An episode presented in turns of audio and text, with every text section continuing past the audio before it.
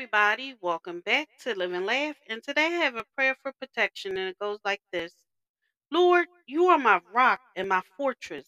Help me to stand strong in you. You are my shield and my buckler. Protect me from any evil that may come to my way. Please cover me with your wings and protect me against my enemies. Please watch over me when I step out. Be my guide and bring me home safely.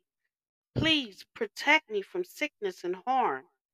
Fill me with your love and your fullness, and take away any fears I have.